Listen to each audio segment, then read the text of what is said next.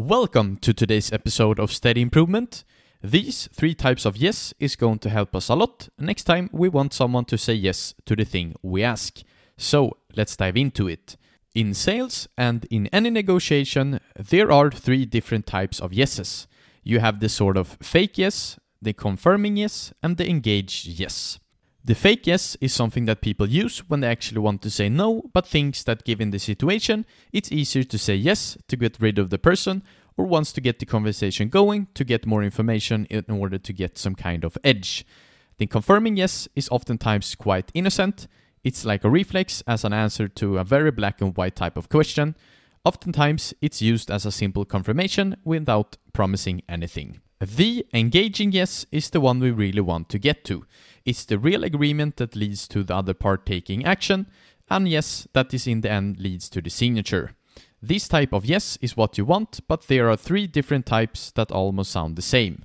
So you need to know how you separate them. You can be sure that everyone you meet is driven by two things: the need to feel safe and secure, and also a feeling that they have the control. When a person says no, it gives them a feeling of control and security.